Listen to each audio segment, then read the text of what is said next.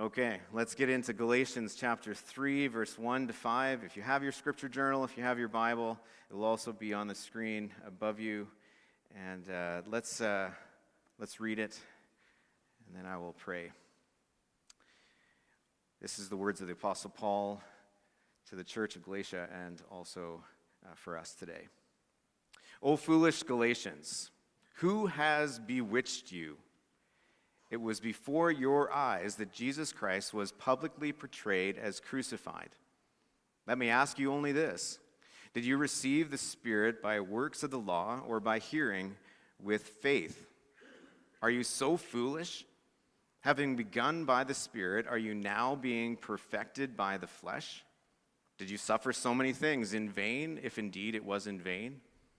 Does he who supplies the Spirit to you and works miracles among you do so by works of the law or by hearing with faith? Lord, today as we come to your word, we submit to, the, to your authority that is found in it.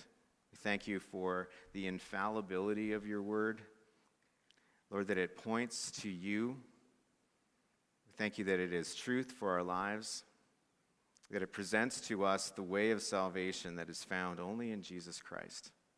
And so we pray that you would soften our hearts today, open our ears, so that we would be able to hear and receive what you would have for us in your word. In Jesus' name, amen. Okay, if you have just kind of come today as a visitor, or if you're just watching on, online, tuned in for the first time, haven't been with us a bit on this journey, one, I'd point out uh, all of our sermons are available on podcasts or also on our YouTube channel to catch up. But here's a, a quick recap of where we're at in this letter to the Galatians. And so the Galatians were primarily, this, these churches were Gentile believers, so non Jews and they have come to faith in Jesus through Paul's ministry. So the Apostle Paul was, was radically converted from, uh, from being a Pharisee, from being someone that was a persecutor of Christians, and to now being called by God as a minister of the gospel to the Gentiles. And so he has gone to these places and he has laid a foundation of the, the gospel of Jesus Christ, what he has done for them, and these people received it. They responded in faith. But then Paul went on. He had other missionary work to do, other places to, to preach. And while he was gone, another group, kind of known as the Judaizers, and so they were ones that were Jews, but they had also received Christ and the gospel. But they, they were held on to the idea that they still needed to be obedient and compliant with the works of the law, with the law of Moses. And so they were saying, Yes, Jesus, but we also needed to add the law. And so they came into this group of, of these Galatian churches and they said, Great, you, you received Jesus, but don't you know you also need to become circumcised? You also need to obey all these dietary restrictions. You need to submit to the law. And so these new believers, these, these Galatians, Gentiles, were like, okay, what, what do we got to do now? And so Paul has heard this, and he's kind of freaking out about this a little bit. He's saying, What's going on?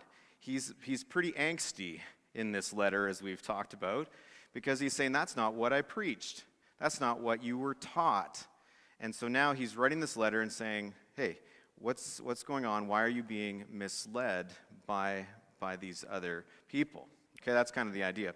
So he's got a bit of an angry tone, and this is going to continue uh, throughout this part of the letter in uh, the first five verses of chapter 3. So here we go. We're going to look today at uh, these five verses and what they, they reveal, what Paul is saying. So he's got a few things here. So, first of all, we're going to talk about this, this common style of, of argument, this persuading technique that the apostle uses uh, in these verses. We're going to talk about this common reminder of the cross, the significance, the priority of the cross. And then, thirdly, an uncommon appeal to experience. This is something that was, that was not Paul's necessarily go to all the time, was to talk about spiritual experience. We'll get into that. Okay, so first of all, this common style of, of argument, of persuading that he goes into. And interestingly enough, he uses name calling and rhetorical questions. This was the, kind of the strategy. And this was common type of persuading techniques in this culture. So he, he calls them, first of all, he says, You foolish Galatians. Kind of calls them out. Now, you might think at first he's saying, You know, why are you being so stupid? Might use, you know, this, why, why, are, why is this? And, and you'd think, well, how, how would that go over today in churches today? If your pastor would come to you every Sunday morning and, and kind of call you names or say, you know, you ignorant people, um, you know, maybe, maybe you would like that. Maybe you would respond to that. I, I had a, a, a, friend who he had a pastor at one time that this pastor was a kind of a scolder every Sunday he would, he would really be scolding the people and calling you know, down on them and saying, you know, you gotta, gotta try harder, you gotta pick yourself up by your bootstraps, you gotta you know, work harder at being a Christian, and, and kind of just really yelling a lot. And this friend of mine, he said, you know what, I actually really like that. It was kind of like getting a verbal spanking every week. And I just felt, man, you're right. I got to be better. I got to do more. And, and he responded well to that, but not a lot of others to be yelled at. So, name calling necessarily wouldn't work in, in our culture, although sometimes we, we find uh, it seems to be a practice of those keyboard warriors, if you know what I mean.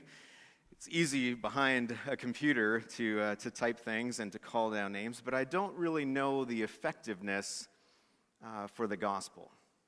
But this is what Paul does, and, but he says, You foolish, you foolish people. And this isn't something that he was saying really that you are you're just you're ignorant, you're stupid. The word foolish here is really saying like talking about a people that you've been educated. You've received the knowledge of this of the truth, but you aren't applying it. So you have all the all the knowledge, but now you're now you're you're stuck. Now you're not actually implementing what you've been taught. Now, we see also this, this strategy of, of name calling is used throughout, throughout Scripture. Obviously, the, the prophets, they got pretty heated at times and called the people of Israel uh, some pretty strong things. We see also in the book of James, chapter 4, verse 4, the author of James, he says, you know, calls his readers like, you adulterous people. Even Jesus himself used this tactic, not for the general crowd, but for those who were speaking up pretty much against him, as far as the religious leaders and the Pharisees. He called them hypocrites. He called them whitewashed tombs. You know, it's like a grave that just has, it's a nice and clean on the outside, but inside it's, it's death and decay. He called them a brood of vipers. Those pretty strong words. So this was a this was a technique that was used. It wasn't necessarily to to speak down or to hurt the person's feelings. It was to expose a truth. And this is what the apostle Paul is doing here is exposing a truth. So he's not saying, you know, you you idiots. He's just saying you should know better. Why are you why are you following this when you've been taught differently? Paul also says, Who has bewitched you? Which is an interesting term. He's not saying necessarily that someone has cast a magical spell on you, but it's, it's the idea that someone, something has captured your attention, something that's distracted you. The word also has a connotation of, of being fascinated with something. What's, what's fascinated you that's, that's got you off track? Almost an idea of if you had a, you know, how a cobra looks at its prey, and there's kind of this, this evil eye or this, this idea that the, the eyes, if they gaze into this snake's eyes, it's going to kind of put them into a trance right before it strikes. This is the idea. What's, what's captured your attention and held you in this trance like state, stunted your growth? And Paul goes into rhetorical questions and this again was, was a common uh, argument style in the day. And this is, of course, uh, if you're familiar with English or grammatical studies of, of rhetoric or what a rhetorical question is, is an argument style. It's a, it's a form of a question that, that doesn't require an actual answer. You're not really looking for an answer because it's kind of clear that the object or the, you know, of, of it is to make a point. And I think that this style is still actually used effectively today. It's like when your wife says, Are you trying to protect the carpet by tossing your clothes on the floor beside the laundry basket? or you, you ride often with a friend, and the friend has this annoying way of, of driving a lot with their gas gauge on empty. And so you say, you know, does your car run on good thoughts or air? See, these questions don't need answers. They're, they're asked to prove a point. Put your laundry in the basket. Put some gas in your car, because I don't want to push or walk. This is the idea of the point of these questions, rhetorical. Jesus also uses this quite often. He says, For what does it profit a man to gain the whole world and forfeit his soul? It's rhetorical. It's not like he expected the reader to say, Okay, let me think about this, how am I'm going to balance. I got to gain all this stuff, but I could lose my soul. Hmm, toss up. It's obvious. This is the point of it. Paul also says Romans 8:31. He says if God is for us, who can be against us? Again, it's not like the reader's going, "Okay, all this thing." No, if God is for us, nothing can stand against us. This is the point. And so Paul goes in into this passage with four rhetorical questions that revolve around a key idea to these people of, of all the things that you've received, all the things that, things that have happened to you from the beginning since you met Christ. Did you receive those things from faith or from the law? Now, it's, it's clear to them because they had no idea as far as the law and what was the requirements of the law when Paul was initially telling them the gospel. And so they received it and received the Spirit and it was only later that they were taught by these Judaizers that, oh, wait, we, don't have enough. We, we, it's not enough. It's not sufficient in Christ. Oh. But by that time, all the things that they had experienced were their spiritual realities. And this is what he's addressing. See, of all the things that they had received from the beginning, that was what they needed now. And so, as Carson said last week in the same vein, how you have responded to Christ, how you have received salvation, is what continues to sanctify you, to save you. All right, so here we go. A common reminder of the cross. Verse 1, we're only in verse 1, hey? He says this It was before your eyes that Jesus Christ was publicly portrayed as crucified. And this is, this is a common theme, obviously, of the Apostle Paul through scriptures, pointing back to the cross, pointing to the cross. This is the priority. This is what is essential. 1 Corinthians 2, verse 2, he says, For I decided to know nothing among you except Jesus Christ and Him crucified. Now, the idea here with Paul speaking this to this group of people is not that they had actually been outside of Jerusalem where Jesus was crucified and that they had visually seen Jesus on the cross. They wouldn't have been there. What he's saying is he's referring to his teaching to them and says, When I was with you, when I imparted the knowledge, the, the truth of the gospel to you, and you received it, he said, This is, this is what was publicly portrayed to you as, as crucified, Jesus crucified. Basically, he's saying, I, I, I painted you a picture, clear as day.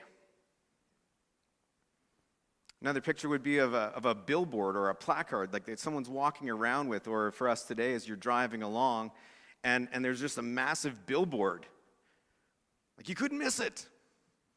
And this is what Paul is saying to them. He says, How, how could you miss this? It was so crystal clear from what I was teaching you that the way is through Jesus. And I hope us today, as a church, and I hope you, as you come here, and you get involved here, and you understand what we are about, and you're hearing this loud and clear, that, that we continue to paint this picture week after week in the songs that we sing, in the words that we, we speak. That the way to right relationship with God is not through your effort or your performance, but through faith in what Christ did on the cross. And it's a beautiful picture. John Stott says, There is then, it is safe to say, no Christianity without the cross. If the cross is not central to our religion, ours is not the religion of Jesus. The cross is central. All right, so Paul goes in now to an uncommon appeal to experience. It's uncommon for Paul because he often is one of logic, of you know, rationale, of, of pointing to biblical you know, theology and saying this is this is the way it is. But here he goes, he's talking about some spiritual experiences that have happened in their lives. And he's going to go back for sure, you know, to the biblical theology and, and to logic and debate but he's appealing to them on the basis of their spiritual experience. So, three ideas, three things that he points to here. One is their, their conversion experience. He says, when you received the Spirit, see, they had heard the good news of Jesus, they responded in faith and repentance, and then they received the Spirit. And this might have been accompanied by the gift of tongues, it might have been, a, a, you know, it was a powerful, memorable experience for this group of people to hear the good news of Jesus and respond. And so, something for them to, to look back and say, remember when you received Jesus. And he said, Did this come from faith or obedience to the law? And again, as we said, they had no idea about what the law was all required. And so, this was all an experience just that came from faith. Then he says trials, verse 4, as far as these persecutions that you have experienced, are they just in vain?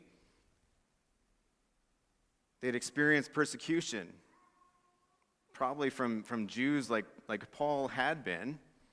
And this came after choosing to follow Jesus, not becoming a Jew and following the law. There wouldn't have been persecution for that at that time from, from the Jews. And he says miracles and mountaintop experiences. These they witnessed powerful miracles, verse 5. This is what the work of the Spirit did. They saw miracles. And this again was because of the Spirit's work, not because of anything to do with their obedience to the law. So the experiences that Paul mentions here should remind us today of our own spiritual journey. It's not that every day we have spiritual highs but there's key spiritual moments in our lives. And those serve to remind us of God's instrumental work in our lives. Think about your conversion experience, the time where you received Christ. You might remember that day very well. Perhaps you were a child simply saying yes to Jesus with a parent. Maybe you were a teenager at a summer camp or, or a youth group. Maybe as an adult, when you, you came to the end of yourself and you cried out to God. It may be a moment, it might be a series of moments, but it involved surrender. You surrendered in faith and you received the Spirit of God. And this was a result of God's grace, not your effort or good work.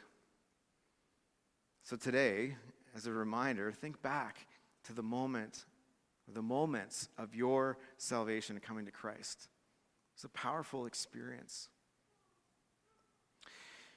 Trials in your life, perhaps you think of all the things that you've gone through that are hard, and I know some of you are walking through some pretty hard things right now.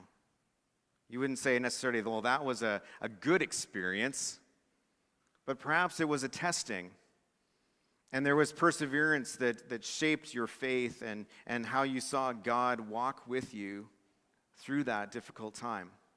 You might look back and say, Those were some of the hardest moments of my life, and yet also some of the best times of my walking with God because He was there with me. We use this term sometimes of mountaintops and mountaintop experience. And, and sometimes we've grown to use this as a, as a negative experience, saying, like, you can't, you can't live on the mountain. And so there's times where you have a, an experience at, at camp or mission trip or whatever it is, and it's just like this spiritual high. And, and we work at camp, and this is often a, a term that's used as far as kids that come through camp and have a spiritual high, and then they go back home, and it's just like kind of life back to normal and, and same challenges, and all of a sudden you're, you're outside of the, the camp community. Whatever experience that you've had that say, that was the time that I was the closest to God. And you say, that was a spiritual high. And sometimes we, we, we speak negatively of that experience because we say, wow, that, you know, that was just, just a high. It wasn't my everyday life. But you know, I, I've come to see those mountaintop experiences as very critical for my life.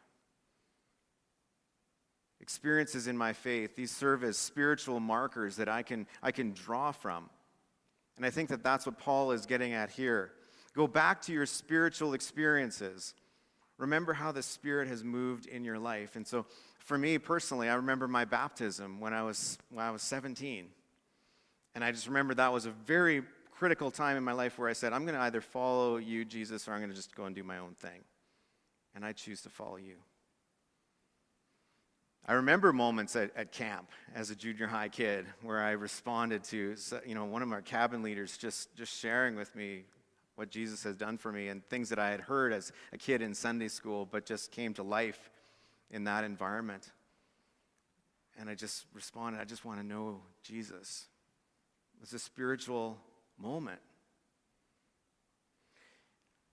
I have countless memories of, of times being on mission trips where I just saw God answer prayer and do incredible things among our team and those that we served with. I remember times where, as a youth pastor, we would take kids doing street witnessing in Vancouver and Calgary, and we were scared spitless, you know, what we were doing. We just called on God and saying, like, just God, you need to show up because we're so scared, and we prayed. And, and the conversations that came out of that as we just, complete strangers, we started hearing their stories and asking how we could pray for them and just the things that happened. Those were moments that I, like, I won't forget. Times where I was in Bible school, sitting under good teaching, wrestling with, with people, well, physically, but also you know, in, uh, in the dorms. you know, just how do we live this Christian life, learning from each other? Those were spiritual moments I won't forget. And maybe for you, you have some of those that you're referring, you think back to, and you say, This was undeniably God working in my life. Maybe it was just in a, in a worship service where you sensed the Lord's presence. What I want to ask you to do in this moment I'm going to make you a little bit uncomfortable. Sorry. Um, but I want you just to take a moment with a few people around you. Just going to give you a couple moments. You don't have to share anything if nothing comes to mind. But if something comes to your mind that you would want to share with someone beside you, just a moment in your life where you said, undeniably, that was a, a moment with God, a God experience. Okay? And maybe you'll, you have to think a little bit and we'll give you, you know, just a couple minutes to do it. But just, just to say, this was a moment that was undeniably God that I point back to as a spiritual marker in my life. It could have been an answer to prayer, could have been something that you just experienced God. Okay? Just take a couple minutes to do that, and then we'll come back. Go for it.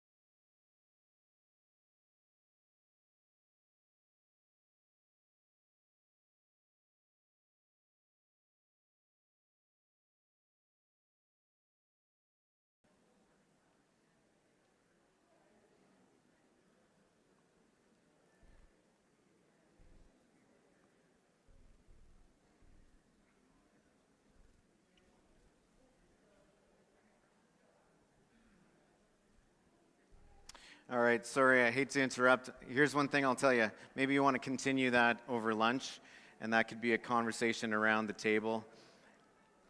Something that is undeniably, like that, that's something you hold on to, and that's a spiritual marker in your life, in your faith.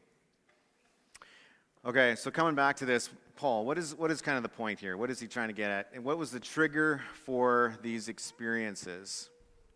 And basically saying this was, Did that happen as a result of your faith and receiving the Spirit, or was it a result of obedience to the law? And again, that was a rhetorical question, and it was, again, very clear it was a result of, of faith and the Spirit.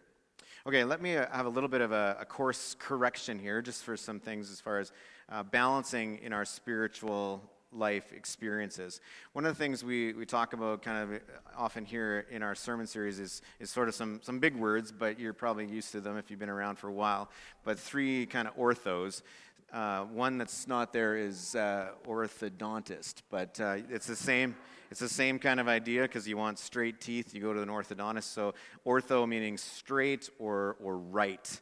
Okay, so we talk about orthodoxy being right beliefs. Okay, this is, this is our, our doctrine, our what we say, this is true. Then there's orthopraxy, is how we live this out, right living, walking in obedience to God and His commands, not as a, as a way to please God, in a way of being acceptable to God, and the things that we do in our performance, it's as a result of our love for God and walking in right relationship with Him, we want to do what pleases Him. And so orthopraxy is important. You can't kind of separate those two. If you, if you have right beliefs, but you don't have right living, those don't match up, okay, then, then we're, you know, you're talking there's a hypocrisy there. If you have right living, you're doing all the right things, but your beliefs are on, off, then, then you're kind of walking in heresy. So you don't want to be a heretic, you want to be a hypocrite. You want to have those things in alignment. But one of the things that is often misunderstood um, or, or left out of this is the last one is orthopathy. And that is the right, right affections. And we see this so clearly in Scripture is that we're, we're called to love God with our, our whole heart, soul, mind, and strength. There's an affection for God it isn't just about having all the right, the right beliefs and the right living. Those are important, and, and I think that that can be stirred out of your affections. But you have to realize, as it says here, the gospel is, is beautiful. It, it, it speaks to our, our hearts, to our emotions, the way that God has made us. And so the love of God that's poured out for us in Jesus, it should stir our hearts and our affections. But again, in the balance of those, of those things. But see, we weren't simply designed to just agree theologically with Jesus or even just follow obediently biblical principles. We were also meant to live experientially the Christian life by the power of the Spirit. J.I. Packer says, knowing God is an emotional relationship. We have emotions, and it's connected to, to our walk with God, too. Scot McKnight, though, says theology without experience is sterility, while experience without theology is emotionalism. So there is there's this balance that we, we walk in. Okay, to wrap up today, here's some, uh, some takeaways. First of all, this don't disregard experiences that you've had or emotions. Don't disregard them, but also don't let them drive the bus. Don't let them drive the bus. And that expression, basically, that, that's the thing that's, that's leading the way. That's the thing that, that drives your spiritual life. Those things should be um, entailments, really, the fo- things that follow your, your faith and desire to walk, and then these, these experiences come out of that, but that doesn't drive the bus. See, we won't always have warm fuzzies or, or feel God's presence or His love tangibly. We hold to the scriptures that tell us who we are in Christ and remind us of what He is doing, even when we don't feel it, even when we don't experience it always in the way that we hope.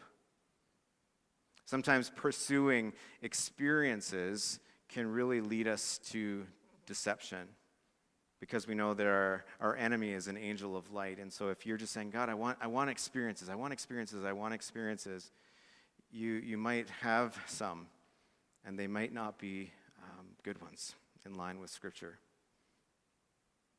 Secondly, experiences need to be grounded in, in what is common uh, to, to us as a church, what is witnessed, what is shared, and what is biblical.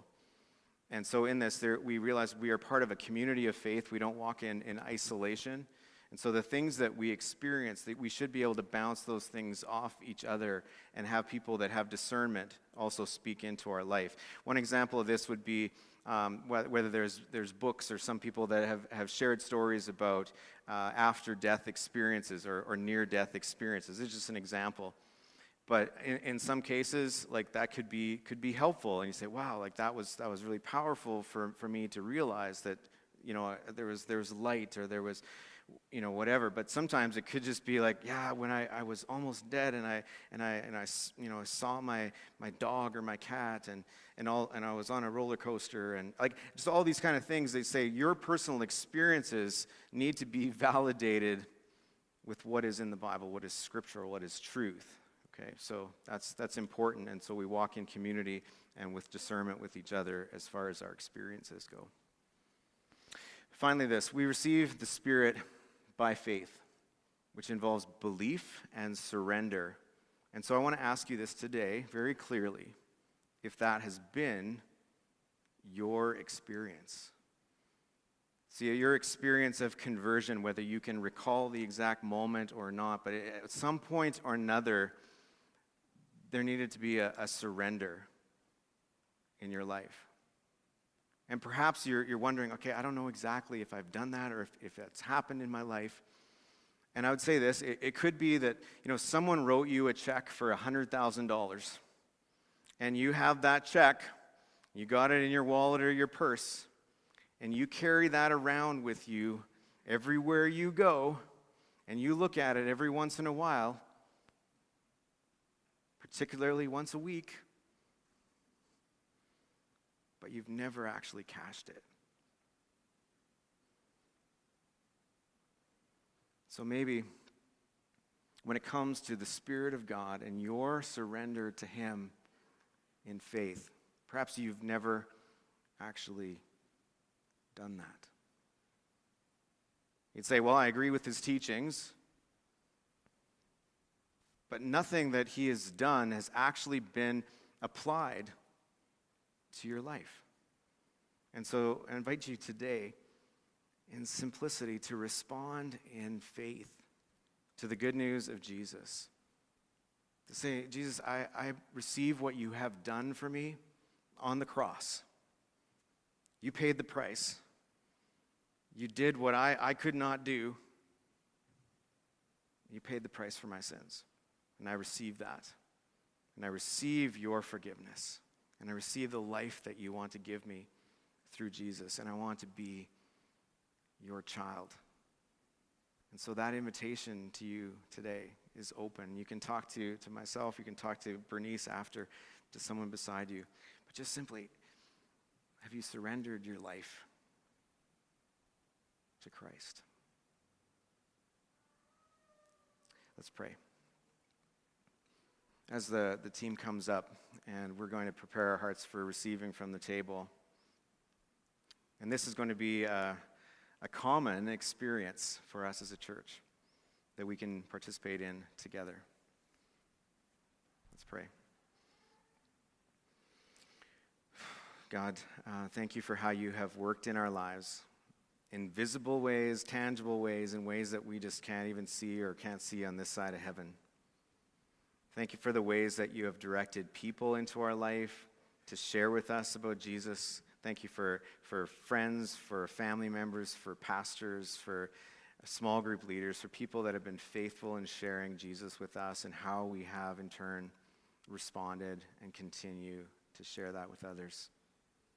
Lord, thank you for the, the experiences that we've had that have been undeniably God and encourage us to go beyond just those experiences to daily living, knowing that you are faithful and you are good and you're a good Father. Amen.